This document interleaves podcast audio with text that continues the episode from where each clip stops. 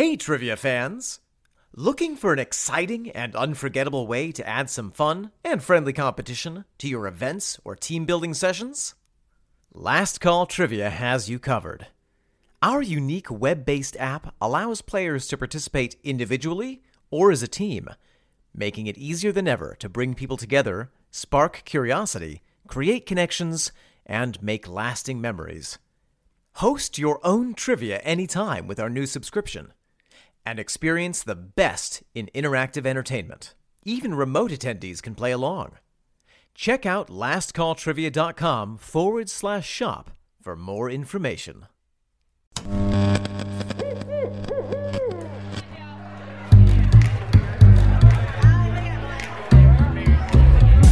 Welcome to the Last Call Trivia Podcast. I'm your trivia host, James, and I'm so happy to have all of our listeners join in on our trivia team today. Our favorite part of trivia night is the discussion that the questions spark and the connections those conversations create. That's why our trivia players will be showing their work and talking through the thought process behind each of their answers as we go. So, speaking of our trivia players, I'm joined today by the Last Call Trivia team of DJ, Kelly, and Omen. Before we get started with the game today, I want to do a quick little warm up to get everybody's brain working.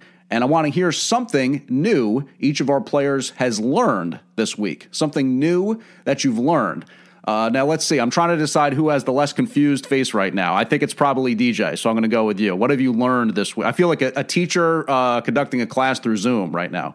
that's a that's an apt analogy. Well, I uh, I discovered that there is um, an effort in the video game world to decompile old video games. So old in this case being like like Nintendo 64 era. And a couple of years ago, there was a, a, team that that successfully decompiled Super Mario 64, and it led to these really interesting remixes and and various things. Well, the same team has done the impossible, and um, they've successfully, after two years, a group of volunteer coders has decompiled the code for The Legend of Zelda: Ocarina of Time on the Nintendo 64. Uh, and so it, it, means that they can create, you know, high res uh, PC remasters. They can remix the game, add new gameplay elements, streamline various things that weren't very modern uh, when Ocarina came out. So I, I, thought that was super interesting that this group of people would, you know, band together, volunteer their time, and over, you know, two years, um, take this old old game down to the base code and turn it into something human readable. Yeah, I mean, look, that obviously uh, one of the more, more popular video games of all time, and to kind of strip it down to brass tacks like that, fascinating that they can do that all these years later. Kelly, what about you? What's something new you learned this week? Uh, as you may have guessed, one of my favorite shows of all times was The Waltons. And uh, there was a new or a redone special that aired on Sunday night don't watch it if you haven't. It was sacrilegious. It was horrible. And it was so bad that I wanted to like pick apart everything that was wrong with it. And in like the first 30 seconds, they had a shot of the youngest daughter like drawing with crayons. And I was like, this show is so bad, crayons probably weren't even invented then. so I looked it up. And of course they were. They were invented in 1902. But then I got looking at interesting facts about crayons. And one of the things that I didn't know, my second favorite artist of all time is Grant Wood, the American regionalist painter who did American Gothic. When he was a child, he entered a Crayola crayon drawing contest and he came in third place, which makes me wonder like who came in first. But he credited that contest with inspiring him to continue pursuing his career in art. And it's like, you know, you never know as a child, like what little tiny thing could really make a difference in somebody's life. So I thought that was really sweet and interesting. Okay, well, look, you do have to sharpen crayons sometimes to use them. That's kind of like whittling. So we'll go from that to Omen, who uh, can tell us what he's learned this week. Yeah, so I visited my mom. She was putting together a grant proposal that involved QR codes, and I learned that the original design for the QR code was based on the Japanese board game Go. Wow, cool. I, I haven't heard of that before, and, and uh, I find those QR codes fascinating. What I learned this week is that Twitter co founder or founder, whichever it is, Jack Dorsey, is into microdosing LSD and extreme hot and cold treatments.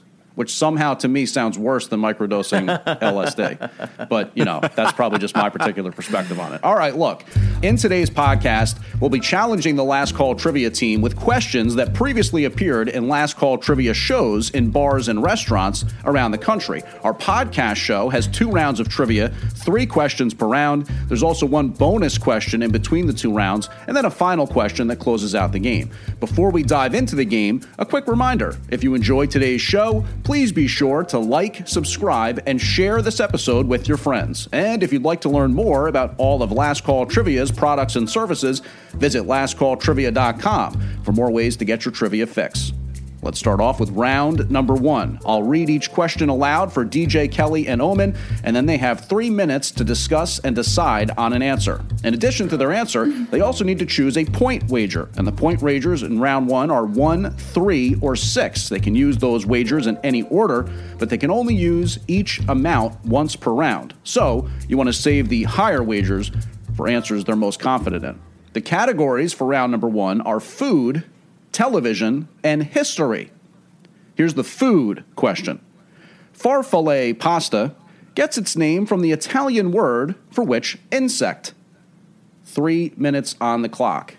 Pasta, Well, what insect? I can pick. I never knew it was pronounced that way. I thought it was like farfalle. How do you pronounce it, Omen? You, you I, know. I, uh, Farfalle, isn't that what I it's- said? It's farfalle. I think you put the I think you put the emphasis a little bit sooner in the word than is typical. But okay, it's far. It is farfalle. I meant to say it that way. I apologize. The cat is saying it correctly. cat- if you the can cat hear, is- is he, correcting he me. I is appreciate objecting to James's the, the pronunciation studio cat. of Yes, no, it is. farfalle. It is farfalle. Farfalle. Sorry, I, I don't know why I'm giving it that little farfalle pasta. The Italian word for which insect? um, also known as bow tie pasta. Also, one of my favorite shapes of pasta. I find I like a farfalle as well. You know, the different shapes of pasta evolved or were created to have specific interactions with different types of sauces. And, Right. you know, there are some. Uh, I, I lived in Italy for a little bit, and people will get absolutely enraged at you if you suggest pairing the wrong sauce with the wrong shape of pasta because it's just. It doesn't make sense. Right. the studio cat is objecting to the concept of pairing the wrong sauce with the wrong pasta right now. He, it's, it's very serious to him. I mean, I can picture what a farfalle looks like even before you said bow tie pasta, although that like confirms Cinches it my suspicion. Does that remind Yeah, you of I a mean- particular type of insect, Kelly? It does, but I, I guess it's silly that I wouldn't call this an in, an insect. I guess I felt like it had its own classification. You know, like arachnids aren't insects. I felt like butterflies and moths were not insects; they were their own category. But I guess I guess that's wrong. I mean, isn't it a butterfly? Isn't that what it looks like? It is a butterfly, and they are insects. Uh, and I think that the reason we classify them differently is because we like butterflies, and insects in our mind are like the gross stuff. But no, in, in- indeed, a, uh, uh, a butterfly is an insect, and farfalle is the name in Italian for butterfly. Uh, it, it is interesting that you mentioned the negative connotation there with insects, Omen, because you know insect can be used as, a, as an insult, right? Like it's one of those classic, Right. Like You if you were to, to really speak down, you you insect, you you know despicable being. So I, I, I think that's a pretty interesting uh, linguistic connotation there. Last call. I think we should go with butterfly, and I'm dead certain about it. So I think we should go for the maximum number of points. I'm gonna I'm gonna lay six eggs on this. On the I I uh, I think your proboscis is probed deep enough to to get the sweet nectar at the root of that flower, and I agree. I All do right. not Uh, like that metaphor at all, but Well- I'll go with six. We are talking food, so you know nectar and eggs and all this kind of stuff. That kind of fits also. But farfalle, fa- farfalle pasta gets its name. it's hard for me to say for some reason. I apologize. Clearly, I couldn't be any more, uh, you know, of a United Kingdom mutt in my, uh, you know, makeup. Farfalle pasta gets its name from the Italian word for which insect? You guys say for six points, butterfly. Butterfly is the answer. Yes. So very nicely done. And uh, yes, also known as bow tie pasta. It's from the Lombardy region, and apparently it's best with uh, cream sauces or tomato sauces. Apparently, uh, to Omen's point about sauces, I, that, that's what I read. So apparently, that's the sauce you want to pair with that pasta if you're going to prepare that. Okay, we go to television. What TV mom was played by Barbara Billingsley in the original series and Janine Turner in the 1997 film adaptation? Three minutes on the clock, team. I know this one. While while Omen was off whittling, I was watching this as a child. I'm trying to think of what shows had an original and then a film. Um, Is is the film remake? Is that Bewitched in '97? Uh, no, it's not. And I'm going to say that I had no idea that there was a film remake, and the concept of it is horrifying. I know that- but I, Alright. I, I am confident that Barbara Billingsley played this character in the television show, even I- though I'm alright. completely unaware of a movie version. I know that Star Trek uh, had a long run and then was made into a, a number of film adaptations, but I suspect it's it is, not it is Star not Trek. Star. It is not Star Trek. Was there a mom in Star Trek? of course, there are lots of moms in Star Trek. Well, I don't. Think, I would People love still to see a procreate in the- crossover. This is a fantastic idea for anybody who's listening in, in the film industry. A crossover between Star Trek and this classic 1950s, 60s, I don't even know, sitcom with Barbara Billingsley as the mom to, I don't know, Is it- Spock or, okay, or is it the whoever. I don't Brady care. Bunch? No. In fairness, the the '97 uh, Bewitched remake, I'm pretty sure it stars Will Ferrell, and it was like it was like a thing. So I'm not. No, no, I know that there was I'm the not- Bewitched movie, but I'm, I'm saying this this show with Gotcha. Barbara Billingsley, I, I did not know was made into a movie. I do know I about gotcha, the I gotcha. Bewitched business. Okay. Yeah. Give us a hint, Kelly. Yeah, help, Well, help us out you, here. Omen, you, you and your brother maybe remind me of these lead characters a little bit in your orneriness and, From the and 50s? earnestness. From the 1950s? I have no idea. So the only ones that I can think of that would fit that description are either Leave It to Beaver or Dennis the Menace. Leave it to Beaver. Oh, cool.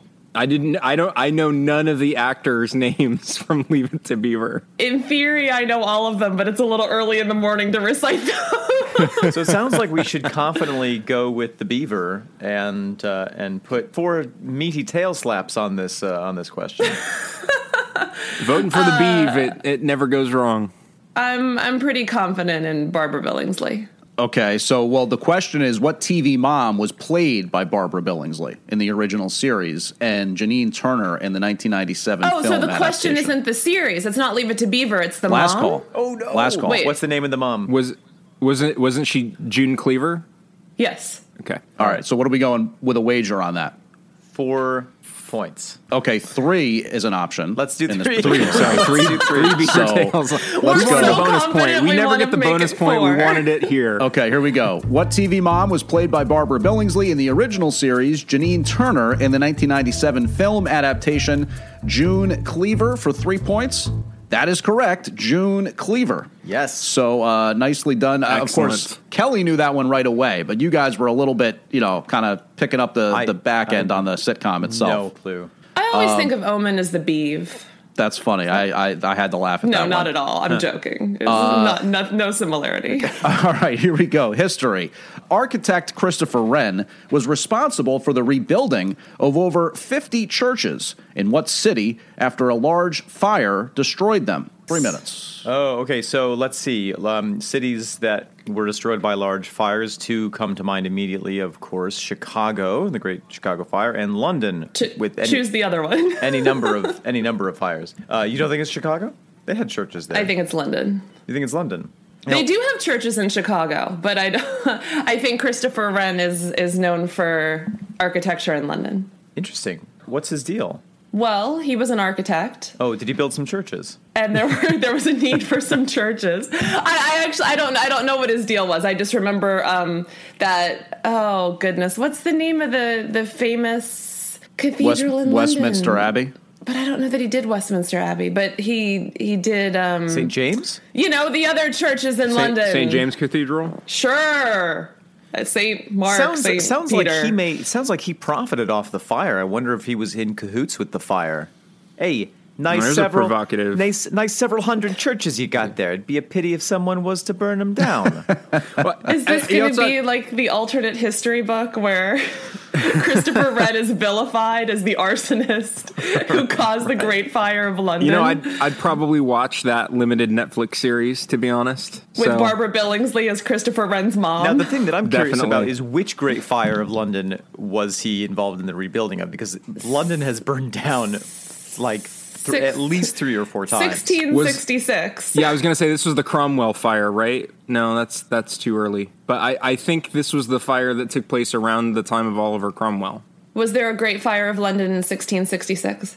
Let's find out. I think so. When we give one point to the city I think, of I London. think Okay. James is going to tell us. The one, the one point obviously is the one remaining option. So the, the question is under history, architect Christopher Wren was responsible for the rebuilding of over 50 churches in what city after a large fire destroyed them? You guys said pretty quickly London. The answer is for one point, London. Very Hello. nicely done. Yes. And yeah, that was in fact the Great Fire of 1666. If this was the bonus question, you would have totally nailed the year, Kelly. Can and it be the bonus question? I'm sorry, I don't have I don't have that kind of ability. But it started in a bakery, and the Lord Mayor, whoever was in charge at the time, it started at like midnight on a Sunday. It burned all day on Sunday, so they didn't put the fire breaks in place, which was kind of what they did back then. They would knock things down to try to just stop the fire from advancing. And that's why I kind of just like burned an, an entire swath, a major windswept firestorm that totally destroyed the city, as you pointed out. So yeah, Christopher Wren really liked baked goods. I think there's that's, something there. and that's why You know, bread we- has been outlawed in London for the last 400 years. but, but we do not want to be sued by the estate of Christopher Wren. So uh, we're, we're just saying that's a speculation, a total speculation. Okay. Yeah, he was also notor- notoriously litigious. So let's. Yeah, right, right, exactly. All right, look, now it's time for today's bonus question. As we just alluded to, the rules for the bonus question are a bit different, and here's what we have in store. The answer to the bonus question is always in the form of a number. The players probably won't know the exact answer, but maybe they will. And that's okay. The idea is for them to give their best guess. At live Last Call trivia shows, the top 50% of teams that get the closest to the exact answer win one bonus point. But since our trivia team isn't playing against anyone else today, the writing team has set a predetermined range that their answer must fall between for them to get the point for the bonus question. And here it is How many churches were destroyed in the Great Fire of London in 1666? Three minutes on the clock. well, we already So- know that Christopher Wren was responsible for rebuilding over 50, so I think it's safe to say more than 50. Right, More he- than 50 indeed. He probably didn't have I- a so- monopoly on the church rebuilding. Well, and it, Racket. It, it might be helpful if we start by estimating the total number of churches in London, because if we can figure out roughly what percentage of London burned in 1666, then we could make a, a reasonable guess as to the percentage oh, of churches. interesting. I would I would methodologize it another way, which is what percentage, having no idea how to calculate the number of churches that could possibly be in London, what percentage of churches would it be reasonable to assume that Christopher Wren was responsible for Yeah, rebuilding, and then that. extrapolate to a total? Like you know, is he responsible for twenty percent? Then we'd know that fifty. You know, is twenty percent of whatever number that is.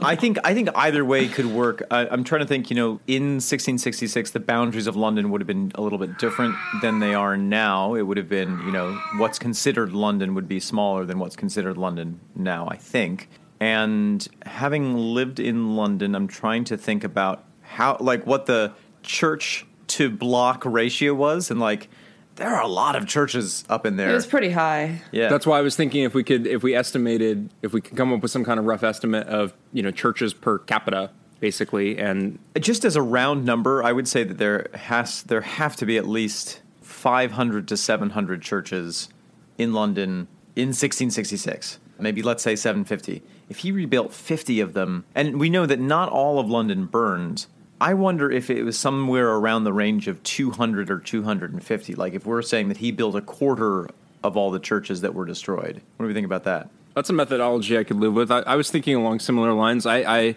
hadn't really thought of the numbers specifically, but I, I, I think that's probably in the realm of, of likelihood and possibility. In I would up it a 1666, there was a lot of piety in London.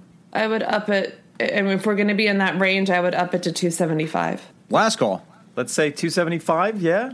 We could go up even more. 275 to 300. Let's say two let's say 286. Love it. Love it. Sold. 286? Yeah. All right. How many churches were destroyed in the Great Fire of London in 1666? Our team says 286. The answer 87. What? Wait, what? 87 churches were destroyed ah. in 1666. They should have destroyed the a few more of them. Just the so that we acceptable have range- the answer correct. 75 to 100 would have been the acceptable range. So just a bit outside. Just but just several hundred crazy that. Christopher Wren, if he designed or rebuilt over 50 And there were only what 87 that were destroyed. So he, I mean, he basically did have a monopoly. I mean, more or less, it sounds like he did kind of do them all. I'm going back to my he started the fire theory. yeah, I, I'm thinking that I'm thinking that the, the old London term for baker really was arsonist. I mean, that, that's kind of I think it was a euphemism. Again, just speculation, just speculation. Wow. We're, we're moving on to round number two. The questions in the second round will be themed to a specific topic, and today's theme is Tom Hanks. In this round, the point wager options have updated to either two, five, or seven points. Two, five, or seven. So the team can use each wager only once per round, but they do have some higher options to work with here. The categories for round number two are common awards, characters, and magic again under the theme of Tom Hanks. Here, the uh, question is for uh, common awards. Okay, common awards. For what two movies did Tom Hanks become only the second person ever to win back-to-back Oscars for Best Actor in a lead role? Read it again. For what two movies did Tom Hanks become only the second person ever to win back-to-back Oscars for Best Actor in a lead role? Three minutes on the clock for our team. Okay, so I think he won for Philadelphia, did he not? He did win for Philadelphia, and he won for Forrest Gump. So it was Philadelphia in '93 because I thought Gump it was was '94. I thought it was 92, but that's close enough. Though I mean, Uh, yeah. yeah, it could have been 92. It could have been 92, 93, but I, I could have sworn that Gump was 94. All of that sounds right to me. I had forgotten. I've never seen the Philadelphia film. Is that is that the one about? Doesn't that have to do with the HIV crisis and something Yes. like that? Yep. It's pretty heart wrenching. Yeah, he plays a, an attorney actually who develops AIDS and is fired, I think, from his job uh, because of it, because his employers think that his clients won't want to be around him, and he sues. And who who plays his attorney? That's reaching too far back in the memory hole for me. In I my head, it's like Denzel Washington, but that might not be right. But um, he he doesn't. I mean, this is not a spoiler because the movie came out 20 years ago. He doesn't make it through the trial, and Yeah. it's it's heart wrenching to see him try to you know win this fight and be you know losing the battle of his own life in the process. And it um it, it was very good, but also one of those things that's difficult to watch despite it being high quality. Sounds and it did not it- like a comedy. It, it did a lot to it is not a comedy. definitely not a comedy. It did a lot though at the time to put put a human face to what was still kind of a mysterious you know disease and condition for a lot of Sure. a lot of Americans. And you know, granted, it was a it was a fictionalized face, but it was a it was based on a true story. So it was really a, kind of a cool way for Hollywood to have done something with film that actually made a positive impact in society. There's a lot of people who trace that back to to a shifting sentiment around the, the approach to HIV. So then, and then of course, Forrest Gump, I think was a little bit more well known. Uh, yeah, I think Yeah. those. Are, I think it's safe to go with those two films. I think, um, yeah, I don't think we're going to go with Big. Well, he didn't win an Oscar for Apollo 13, which was the f- the next movie after Forrest Gump that came out that he was in. So I I think it's got to be Philadelphia and Forrest Gump. Yeah, Gump. I like it. Let's. Should we? Should we go five? Are we semi confident, or should we go seven because we're very? Uh, let's go. I would I I, would say seven seven Oscar nominations on Philadelphia and Forrest Gump. Let's do it. Great. And we just hit the last call, so we'll put this answer in here for seven Academy Awards. For what two movies did Tom Hanks become only the second person ever to win back to back Oscars for Best Actor in a Lead Role? You guys say Philadelphia and Forrest Gump. The answer Philadelphia and Forrest Gump. Yes. So you got that right. And for seven points. So, yeah, that was 1993 for Philadelphia, 1994 for Forrest Gump. And between 1994 and 2004, Tom Hanks was nominated four times for an Academy Award. That tied with Sean Penn, Meryl Streep, Judi Dench, and Ed Harris. But he won twice, which they did not. So uh, good for Tom Hanks. But we'll move on to our own question, which is under characters. What was the first and last name of the character played by Tom Hanks in Castaway? And we put three minutes on the clock. First and last name of that character played by Tom Hanks in Castaway. I have a confession to make. I have never watched Castaway. Oh, really? It's quite. Uh, it's I- quite good. Wait, how is it that Omen is the only one of the three of us that has seen this movie? this seems completely out of Oh, no. out of No, it is odd because it's that like is- backwards day. That's not the type of movie that I would typically go for, but I really liked it. I think that there's something, you know, the the kind of Robinson Crusoe surviving on a desert island. I think that part of it appeals to me. It's basically just him for the entire film. Um, and of course, he has an acting partner who is a volleyball that, in his uh, loneliness over the course of seven years, he personifies and puts a face on and names Wilson because Dude, spoilers. that's that's all in the that's all in the in the preview.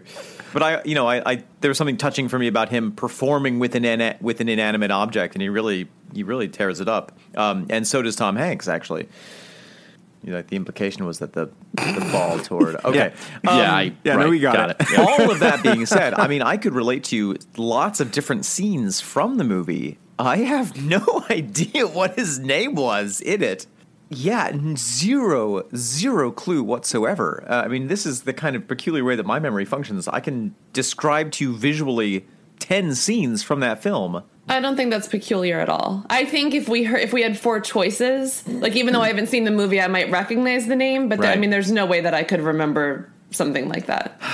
It's like Well, the part that's tough is there's not a lot of dialogue with people like saying his name, Yeah, right? So I mean, I guess you got to try to think back to like parts in the movie where maybe that would have happened. right. He's not like, I, Scott Jameson, I'm trapped on this island. Scott Jameson, that's a fantastic Does, guess. does Wilson ever reply back to him? No, because, Because that would help. A volleyball who can't speak. I guess I'm not understanding the concept, but we can come back to that. That's okay. Y- you know, the only the part, Last call. Oh god, Last call. The part that would have had his name mentioned would be early on in the film when his plane is, uh, you know, when he's getting on the the delivery plane, or later on when it's like the the newscasters talking about him. Is Téa Leoni in this? Is she the love interest or something? There is a love interest. It was probably played by an actress. Okay. Uh, I think we should go with Scott Jameson for two points because I literally have no clue. It's great. Love it. It's the best. It's better than any name I could come up with. All right, here we go. What was the last and first name of the character played by Tom Hanks in Castaway? You guys say Scott Jameson. The answer, Chuck Noland. Chuck Oh. Nolan. And you know what? I'm so sorry. I, I should have gotten your wager on that one, but uh, I, I just No, assumed you guys wanted to It was put in two. two. Okay. Yeah, you said that. two. All right, good, good, Chuck good. I was, Nolan. I was is that on. not the name of a some? It's not Chuck Norris. Oh, okay. All right. Chuck, Chuck Nolan. Okay, not great with Chuck names. Noland. Name's not my strong do, you, suit. do you remember what company he worked for? FedEx. Wasn't it FedEx. FedEx? Yep, yep. Yeah. So he'd know all That about was in the supply chain problems, which is almost like maybe foreshadowing with He that was movie a supply Castaway. train problem. Yeah, right. yeah. And also a good lesson on work life balance because I believe he left his family's like Thanksgiving celebration to go to work and then his plane crashed on his on his so way he there. totally deserved it. Yeah, yeah. you He could, you could argue that. You could argue he that. was surviving Uh, off of all other people's Christmas presents. Right. Yeah. Oh, okay, that's right. It was Christmas, not Thanksgiving. All right, we move on to Magic. And the studio cat hopefully approves. What is the name of the fortune telling machine in the 1988 Tom Hanks comedy film Big? Yes. This is a movie I can get behind. Yay. What is the name of the fortune telling machine in that 1988 Tom This, Hanks comedy this film? name I Big? know. Forget about Chuck Norris and Chuck Nolan. This is the important kind of name to remember in life. Omen, can you remember the, the letter that the name Yeah, starts a with? Because that might trigger it. Okay. Yes. It's a Z. Um, right. It's like it's not Zatara. That's the name of a DC You're close. character. Zatanna? No, Zatanna. Zatanna is the DC character who also uses magic. It's something that is you know like somewhat uh, stereotypical or racist against the Roma people. Um, Zlat Zlatsko.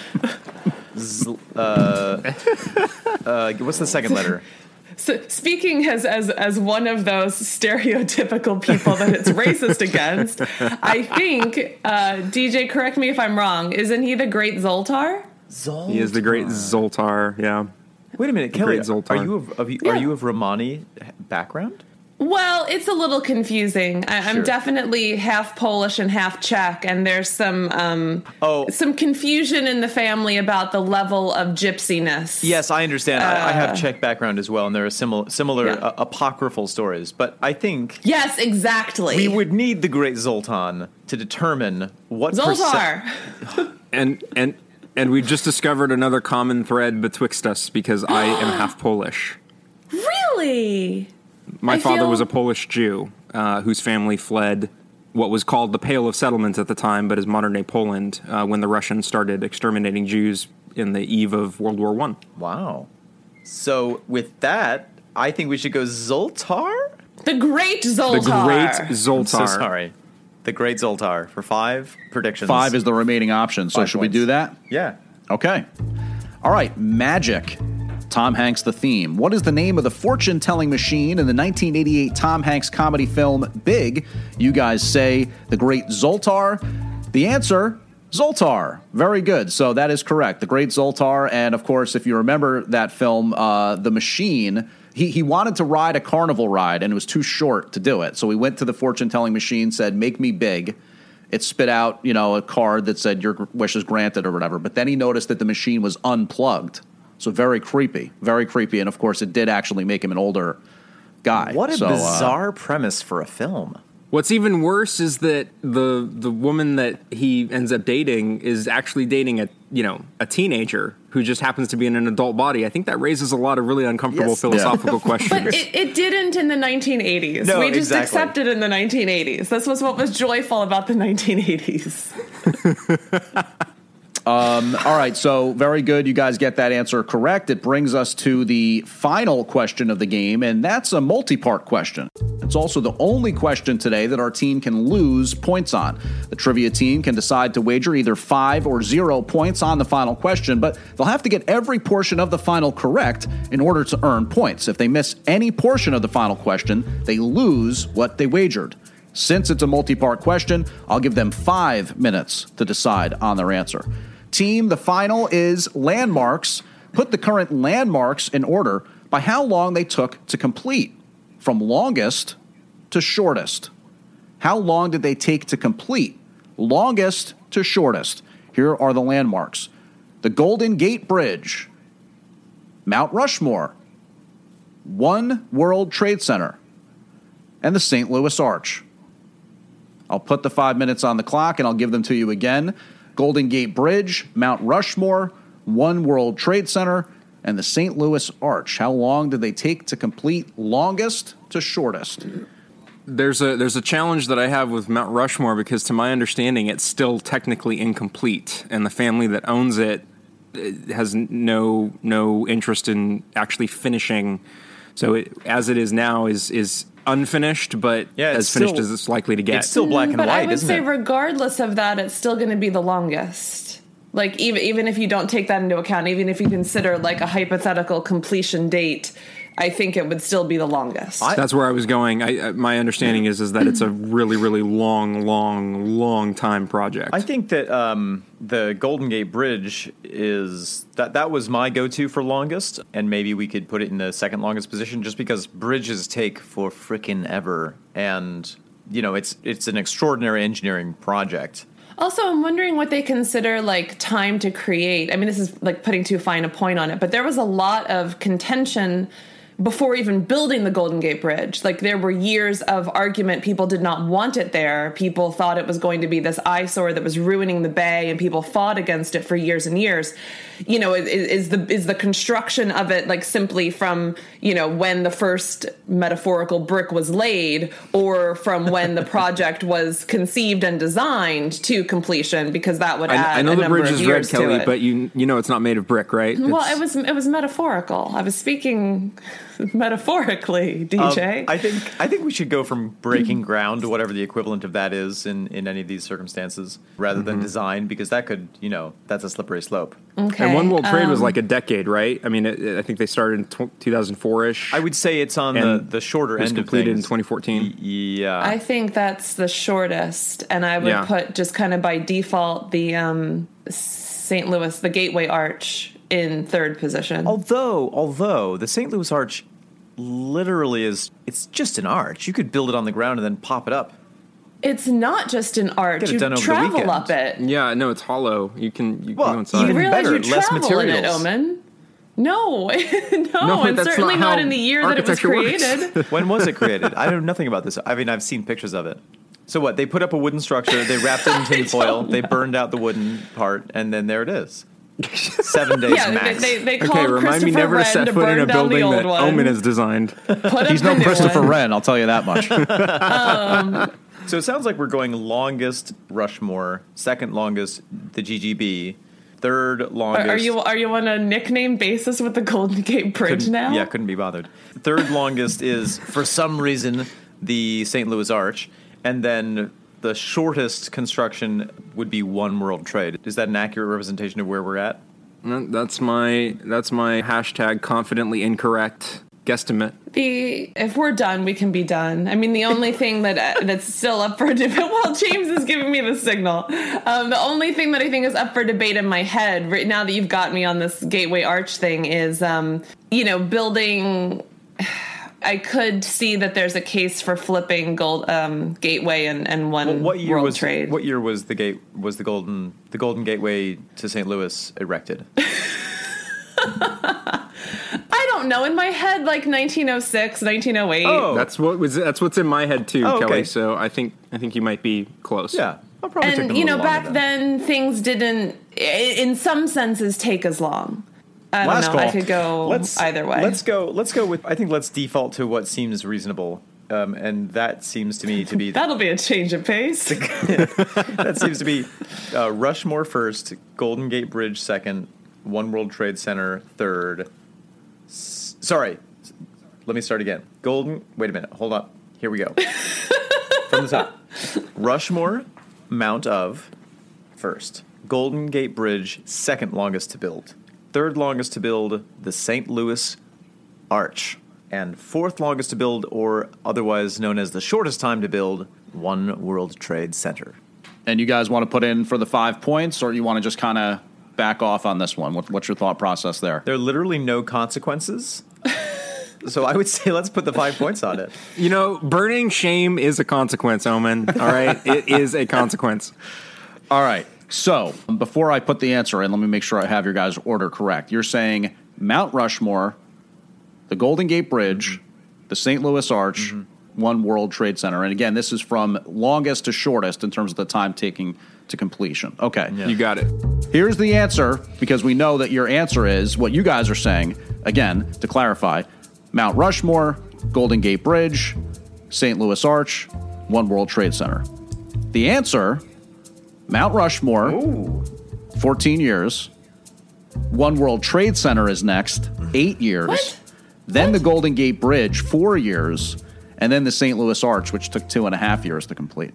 So okay, for the record, that one got tripped up. I want to say that I predicted that the St. Louis Arch would was the easiest thing to build, and I was correct. I feel vindicated. In all that, my, that went up in 1960, in the 1960s. The Golden Gate Bridge was built in the early 1930s. Wait, are you telling me that the Gateway Arch was built in the 60s? Yes. Really? I thought it, it totally had to do with like you know Western expansion and, and Route 66 and the heyday of like go through the archway, your gateway to the west. I mean Probably, that wasn't a right. 60s thing. I think that it was was a probably to commemorate that was a things. depression thing. But the design, I'm depressed just thinking about it. But I think that the you know the design of it does have that kind of 1960s futuristic styles. That makes total sense to me. It was Yeah, built as a monument. depression- It was built as a monument to the whole expansion westward movement. Sorry Okay. about that. That makes sense. Well, speaking of depression, James, uh, what's our final score? Yeah. All right. So what you guys scored here today was a 17 out of a possible 30 points. And uh, in addition to that, I can also let you know that the one other person, the one other actor to ever have back to back Wait, I want to finish it. I want to. I want to. I want us to guess it. I want us to figure it out. Okay, Do who we do you have- think it is?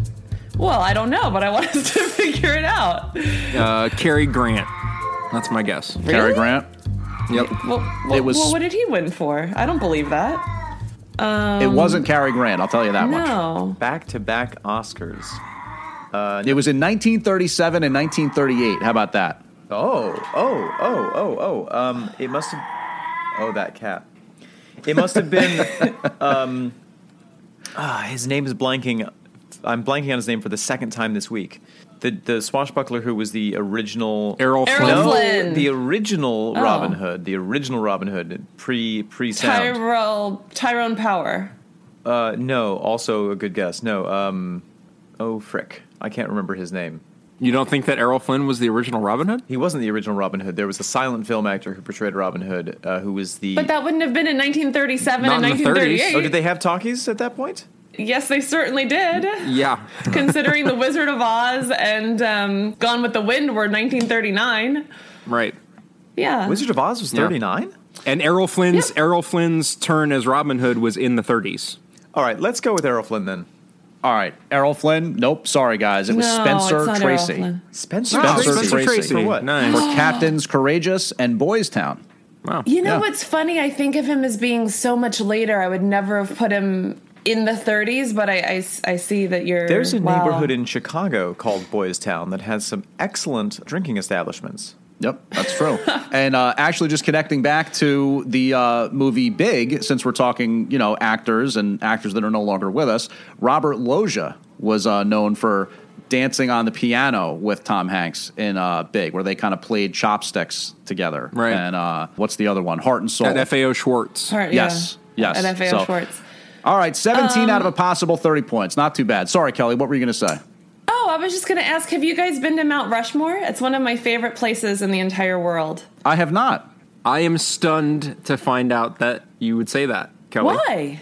What, what do you mean? Because it's I, this is I say this without judgment because you haven't said why it's your favorite place in the world. So maybe your reasoning actually aligns with this, but it is possibly the most significant affront to Native American heritage in the United States. It's it's literally a monument that is a giant middle finger to the Lakota Yeah, it's people carved into that. the Black that Hills. whole area is, is considered sacred. It's a sacred mountain. Okay, mountains now you've themselves. made me feel horrible, and I recognize that. But putting that aside, uh, uh, no, I mean seriously, like you, you, I guess you have to put it aside in order for it to be one of your favorite places in the world. But um, and now I feel like a horrible human being, but I'm going to say it anyway. Uh, putting that aside, which yes, it's it's difficult to do and have both of these be true simultaneously, but if you go, it is well. I, I guess if you're going to have a testament to the greatness of America and the American spirit, it's going to be at the expense of the Native Americans, is it not?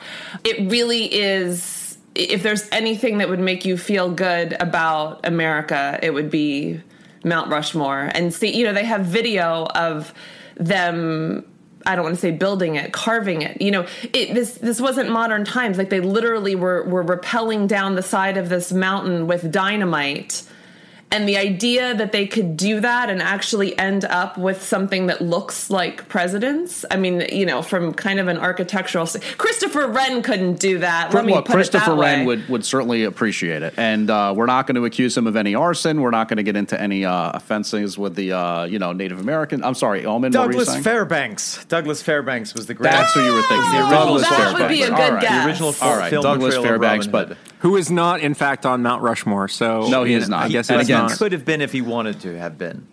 and it was Spencer could have Tracy himself Spencer Tracy and Tom Hanks, who have won back to back Oscars. Okay, look, thank you so much to all of our listeners for tuning in for the show. If you enjoyed it, please be sure to like, subscribe, and share today's episode. And if you're looking for more trivia fun, head over to lastcalltrivia.com and check out our live shows, private events, trivia card game, and more. We'll be back next week for another episode of the Last Call Trivia Podcast. Until then, stay curious.